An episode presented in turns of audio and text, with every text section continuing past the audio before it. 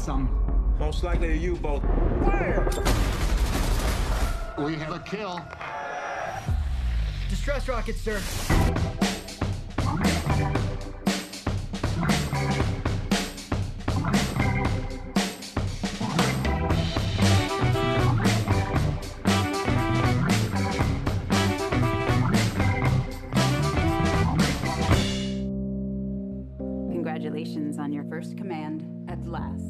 Witajcie kochani w kolejnej mini recenzji transkontynentalnego magazynu filmowego.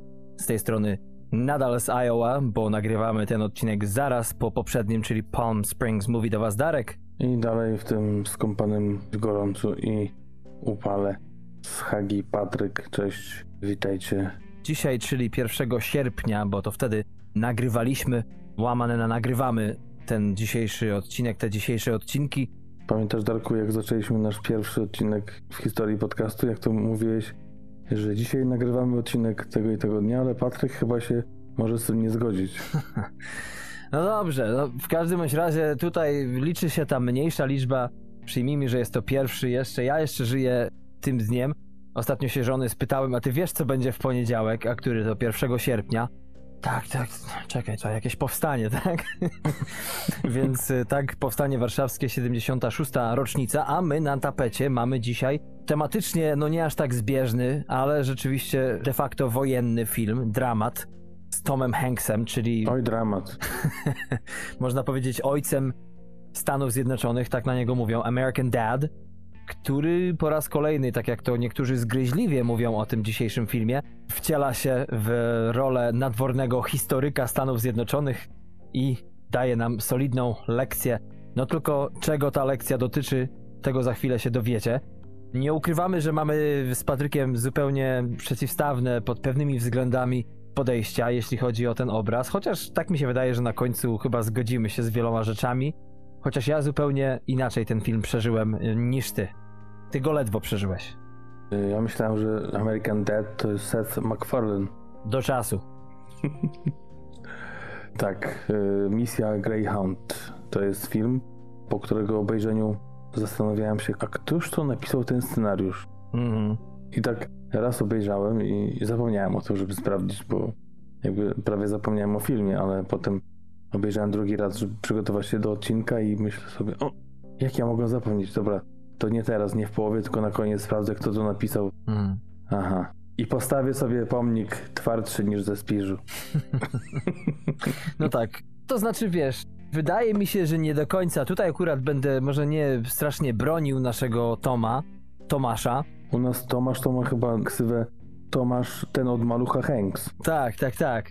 To też zresztą jest y, bardzo ciekawą rzeczą, kiedykolwiek o tym wspomnę Amerykanom, że jednak mamy ciekawą relację z Tomem Hanksem i z tym jego kupowaniem maluchów, wysyłaniem tych maluchów i tak dalej. Kto wie, ten wie.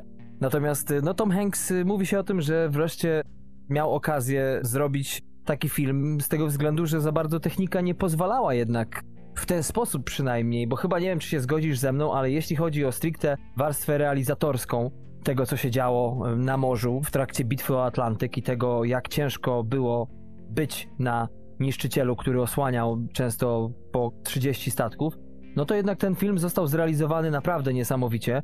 I tak się chyba zdarzyło, że Tom Hanks z nudów, czy nie wiem, nie wpadł mu lepszy scenariusz, a może pierwszy to musiał być jakiś taki troszeczkę spokojniejszy, jeśli chodzi o tę warstwę merytoryczną przynajmniej. No, jako pierwszy wysunął się przed szereg i zrealizował dość ciekawy pod kilkoma względami obraz. To znaczy tak, jemu do ręki... No przyznaj, że miałeś ciarki jak tam z burty na burtę, no. Jemu... Chociaż w tych pierwszych minutach. No właśnie, Help me out. dobra, to ja to powiem, tak? Zapomnę, że to powiedziałem i lecimy dalej. Tak, przyznaję ci oczywiście taki naprawdę z pompą epicki obraz Tomasza Hanksa. Masz rację. A teraz wracając, to nie jest tak, że trafił do jego rąk scenariusz, bo scenariusz sam napisał i właśnie to jest ta osoba, do której dobrnąłem, zataczając koło i zrobiłem takie wielkie aha. No bo ja rozumiem, że opierał się na The Good Shepherd Mhm. C.S. Forestera, ale takie słowa jak jak tu pokazać, że jestem ojcem narodu? American Dad. Co on ci zrobił? Do każdej osoby na mostku będę mówił pan. Okej, co jeszcze? No to wypadałoby się, żebym się modlił cały No czas. fakt, no To, fakt, y, okej. Będę się modlił przed posiłkiem, nawet jak tego posiłku nie zjem. Okej, dobra, odhaczone. No przecież widzisz jak mu nie dali, że o kapciach nie wspomnisz. To sobie zostawię na koniec. Mhm. Ale nie, właśnie to było to pouczenie. Nawet e, Chris Tuckman, e, youtuber dość znany, mówił o tym, że jemu już śmierdziało to, jak usłyszał film wojenny z Tomem Hanksem, który będzie trwał 90 minut. Co można powiedzieć 90 minut, jak nie po prostu streścić w krótkich słowach grę w statki? Bo tak to dla mnie wyglądało trochę. E, Zresztą sam dzisiaj przyznałeś, że to jest taka jedna wielka bitwa 90-minutowa, e, jedna akcja i koniec, tak? No nie wiem czy nawet mniej niż 90 minut. Z tego co pamiętam to 78 dokładnie. Ktoś to wyliczył, chociaż może teraz mi się co innego przypomina. Natomiast, no cóż, fakt, że taki film powstał przynajmniej sprawia, że mogę wyrazić swoje zapotrzebowanie na więcej filmów o podobnej tematyce. Tylko, że rzeczywiście może zamiast robić jednego długiego odcinka do czegoś, co powinno być serialem, to tutaj rzeczywiście akcji, nie tyle akcji, co ekspozycji, czy wątków pobocznych, to tutaj powiedzieć, że jest jak na lekarstwo, to jakby nic nie powiedzieć. Tych po prostu prawie nie ma. A te, które są wciśnięte, żeby troszeczkę nam, można powiedzieć, tę fikcyjną główną postać dookreślić, zgadzam się z Patrykiem, że generalnie o kant 4 liter można rozbić, no to jest tutaj tylko kilka chwil tego. Film opowiada, tak jak mówię, o ciekawym temacie, bo do dzisiaj robi wrażenie, jak spojrzycie sobie w statystyki, że ta wojna na Atlantyku, która rozpoczęła się zaraz po Pearl Harbor praktycznie w 1942 roku, trwała do końca wojny, o ile dobrze pamiętam, to jak się popatrzy na statystyki zatopionych okrętów i tonaż, no to naprawdę robią wrażenie, ile tego żelastwa poszło na dno i nadal zalega. No tak, ale to, to może być Tom Hanks. Tak się odwodzę trochę od jechania na, ten, na, na, na temat tego filmu, żeby może o troszeczkę takim przynajmniej kontekście porozmawiać, no bo, no bo chyba warto jednak obejrzeć ten film, nawet dla samego rozczarowania. Ja powiem tak, American Dad to jest duży chłopiec, ale jednak jak puścił się za rączkę ze swoim tatą Spielbergiem, z którym to robił faktycznie epickie filmy i seriale wojenne, to jednak trochę się zagubił w tym lesie. Ej, jakim lesie? W wodzie, panie, po kolana. To nie widziałeś, jak te przecież fale, jak to wszystko wprawiało, wiesz, chorobę morską, nic?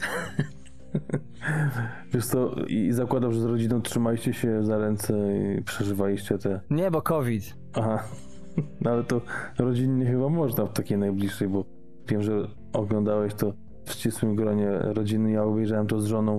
Raz, że fanków historii, dwa, wojny Mhm. pierwszej i drugiej światowej. To już nieraz mówiłem, że idolem jest Beyoncé. Y, y, Przepraszam, y, Józef Piłsudski.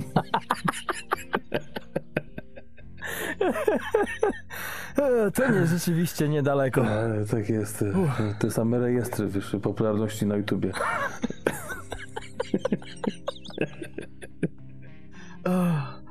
No dobra, ale do rzeczy. Patrz, że, czy byśmy się tak nie śmiali na Palm Springs, to czy jest poważny film z poważnymi minami. Trzeba w ogóle chyba nagrywać więcej odcinków naraz, to pierwszy się rozkręci, a że dobry materiał był tydzień temu, no to na drugi można popuścić pasa trochę. Z tyloma niezjedzonymi jajkami, że szkoda tych kur.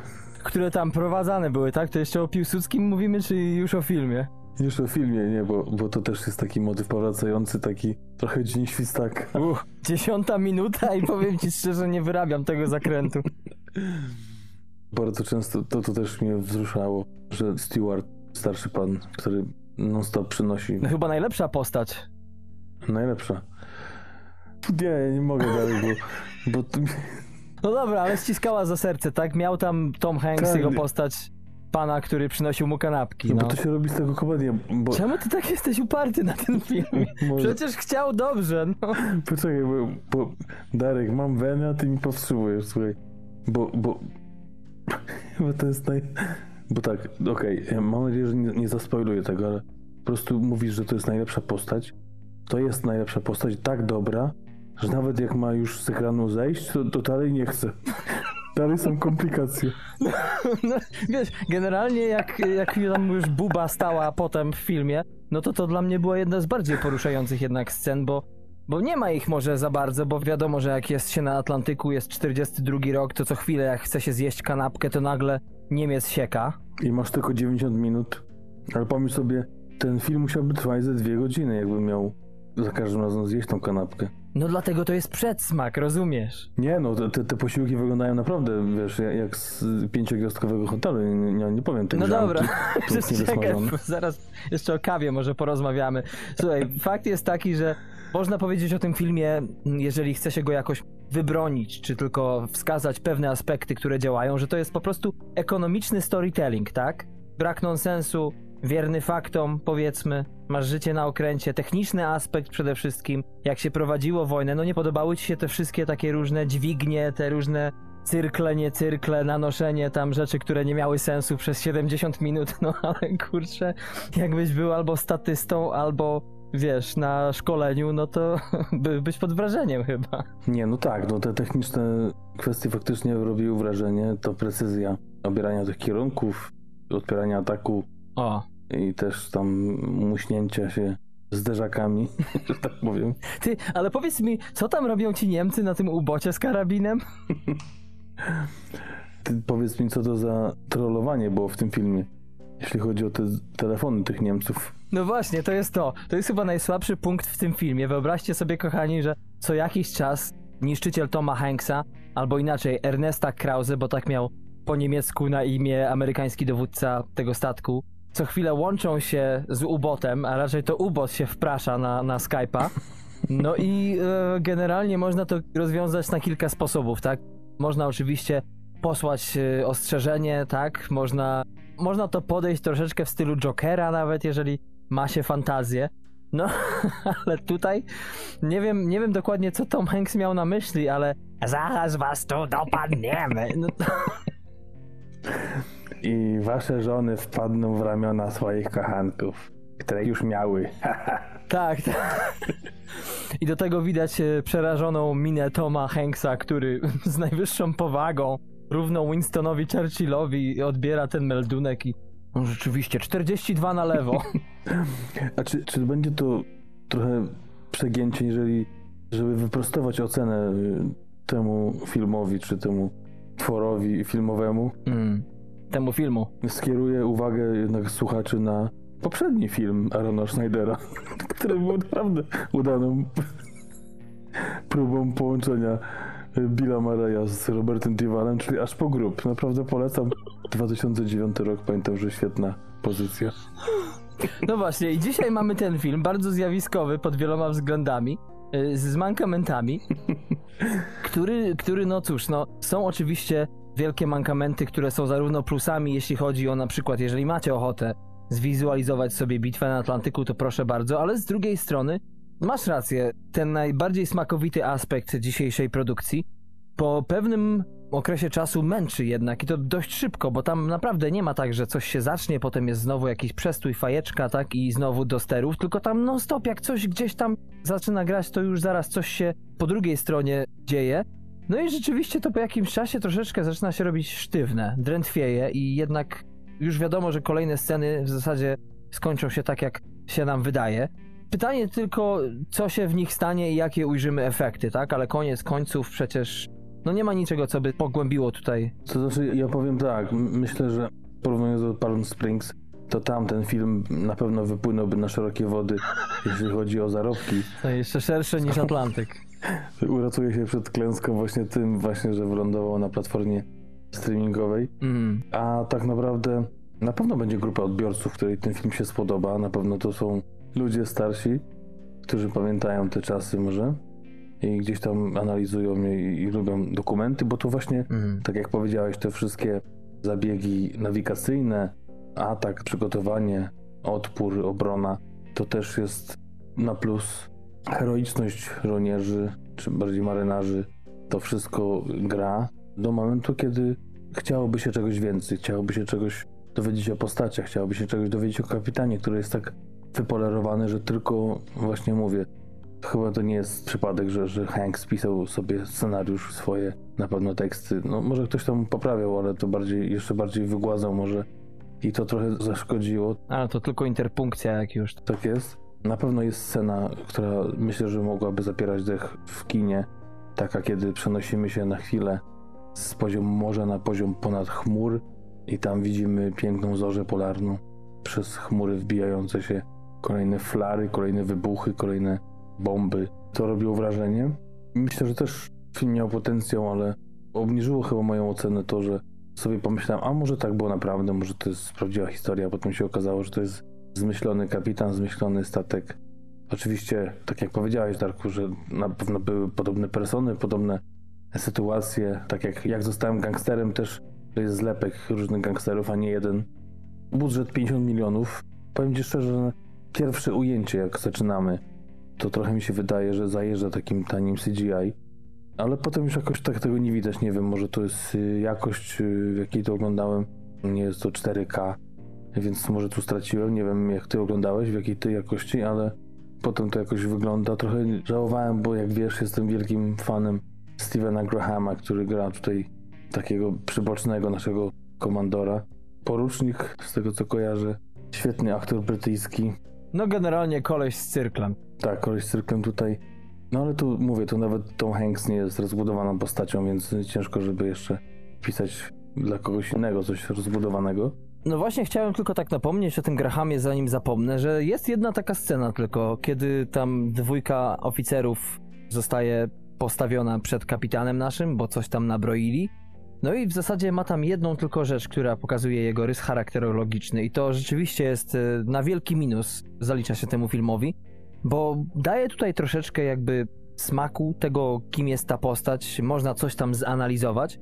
I potem oczywiście widzimy to, jak dobrym jest oficerem i jak bardzo przykłada się do dokładności tego, co robi. No ale rzeczywiście, no po co tyle dawać jeszcze, skoro okaże się, że później to tylko była końcówka cukierka i, i dalej klapa. No, tak jak powiedział też Chris Stackman, prawdopodobnie będzie to najlepszy film waszych dziadków i to myślę, że trochę bym się z tym zgodził.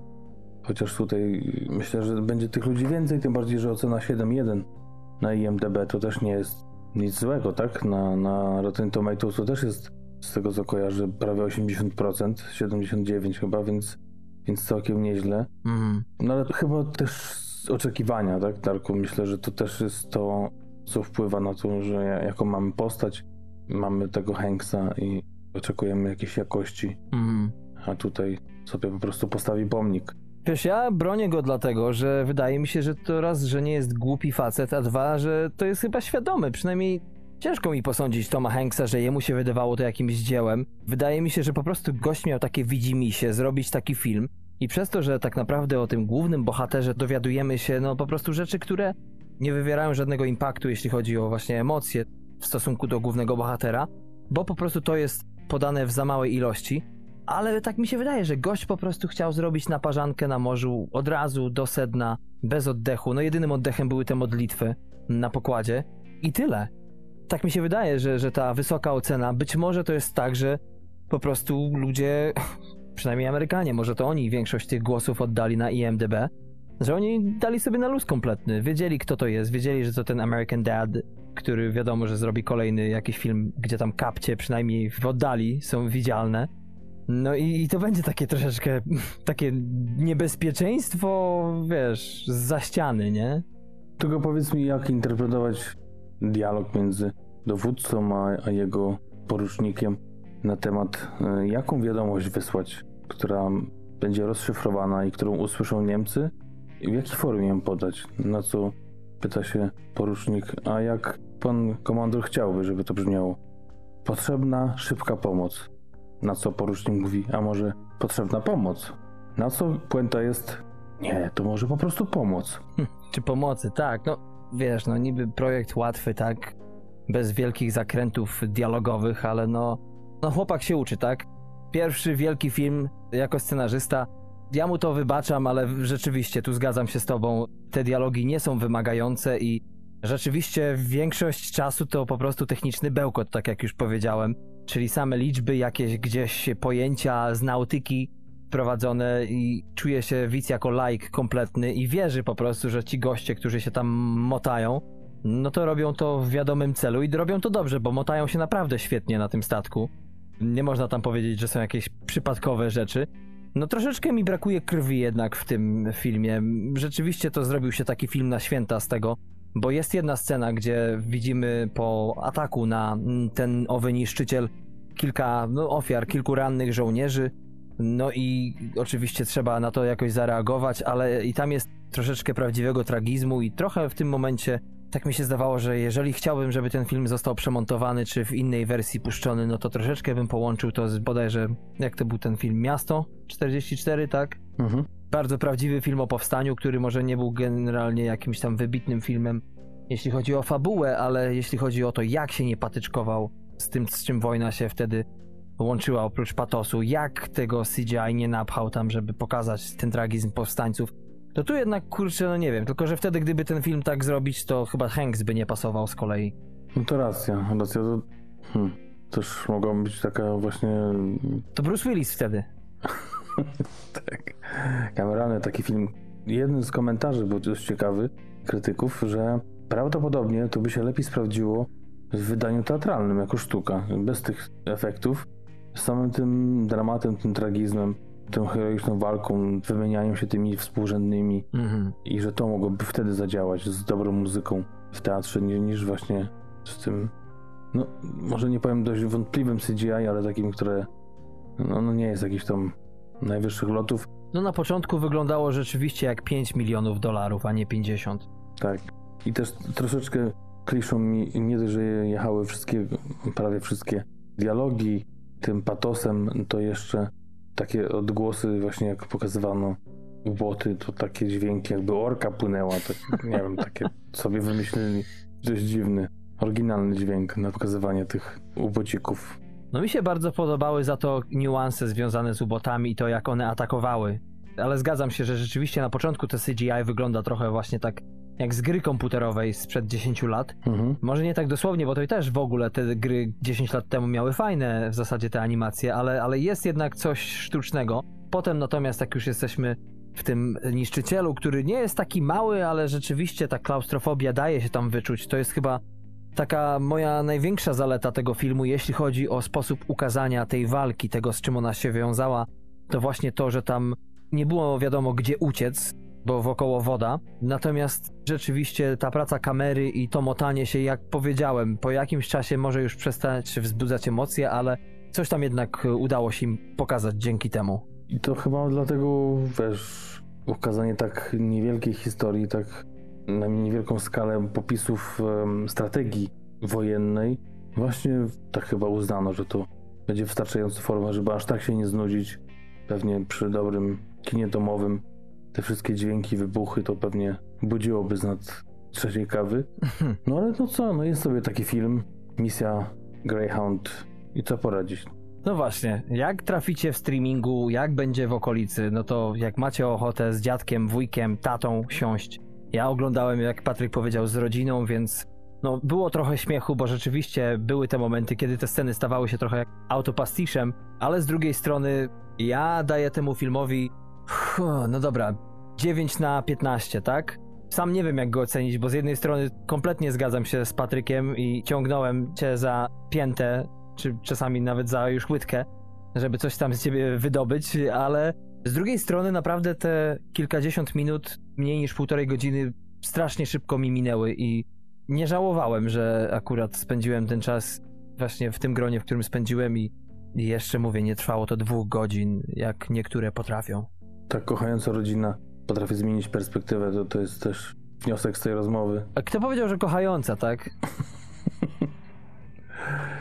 No, nam się trochę nudziło, zresztą żona jest często taka nie, mocno niecierpliwa, jeśli chodzi o filmy. Coś musi ją wciągnąć od razu, jak nie, to często ciężko ją utrzymać w takim zainteresowaniu i tu było tak właśnie prawie od początku. Dobrze, że te więzy małżeńskie nadal mamy, więc Wypróbowane, tak? tak, Więc się hopu udało. tak. więc jakoś dotrwała, ale no, nie, nie było lekko. Ja daję chyba takie 7 na 15. No. No nie jest źle, widzisz, mówię, No. kurczę. Mogło być gorzej, wiem. Myślę, że dla fanów takich właśnie obrazów wojennych, zapoznanie się z tą techniką zupełnie im obcą, tak jak Darek tutaj, trochę jak taki mały dzieciak, który właśnie otworzył, jak się to nazywało? Puszkę z Pandorą, tak? Nie, nie, nie, to takie coś się kiedyś kupowało, jak byliśmy młodzi. Nie wiem, czy o tym samym powiemy, ale nie wiem, czy to podcast do tego. Nie, ale taki zestaw małego majsterkowicza. O, jakby taki zestaw małego majsterkowicza. otworzył sobie Darek i tak się jarał tymi wszystkimi cerklami. Ja to trochę z drugiej strony przechodziłem to w, na studiach, bo ja studiowałem całą technikę, więc te rzeczy nie powiem, że znałem w całości, ale nie były mi zupełnie obce. Ale pewnie tacy amatorzy coś odnajdą dla siebie i, i może tą ocenę też wyciągną. A tym bardziej teraz w tych czasach, że siedzimy i mało nowych rzeczy, więcej seriali niż filmów, a to nie jest jakiś tam dramat typu Space Force, więc y, No właśnie. Ja teraz muszę wrócić się do tego odcinka, żeby zobaczyć, ile też temu Space Force'owi dał, bo będziesz musiał odczekiwać tutaj chyba. ja myślę, że tam oceny nie, nie daliśmy, tak, tak teraz wraca pamięcią. Co właśnie było dziwne, chyba o tym nie powiedzieliśmy, bo to był co, ostatni? Nie, przedostatni chyba odcinek, y, jaki przed przerwą wypuściliśmy, że Tak, tak pojechaliśmy po tym Space Force. Zapraszamy, jak jeszcze ktoś nie słuchał. A wszyscy moi znajomi na Facebooku, którzy skomentowali przeklejenie posta o tym odcinku, wyrazili się w nader pochlebnych opiniach o tym serialu, więc może to tam coś u nas klapki spadły bez naszej wiedzy, ale chyba w przypadku Greyhound możemy zgodnie powiedzieć, że tutaj zawodu nie będzie. Wiecie, co dostajecie, opakowanie zawiera to samo w środku, co na zewnątrz. Your choice. tak jest. I, I tyle. I dziękujemy, że wybraliście na dzisiejszy wieczór, poranek, popołudnie, pół godziny z TMF-em. I tyle. Tak jest. No i oczywiście zapraszamy do poprzednich odcinków, na następne oczywiście.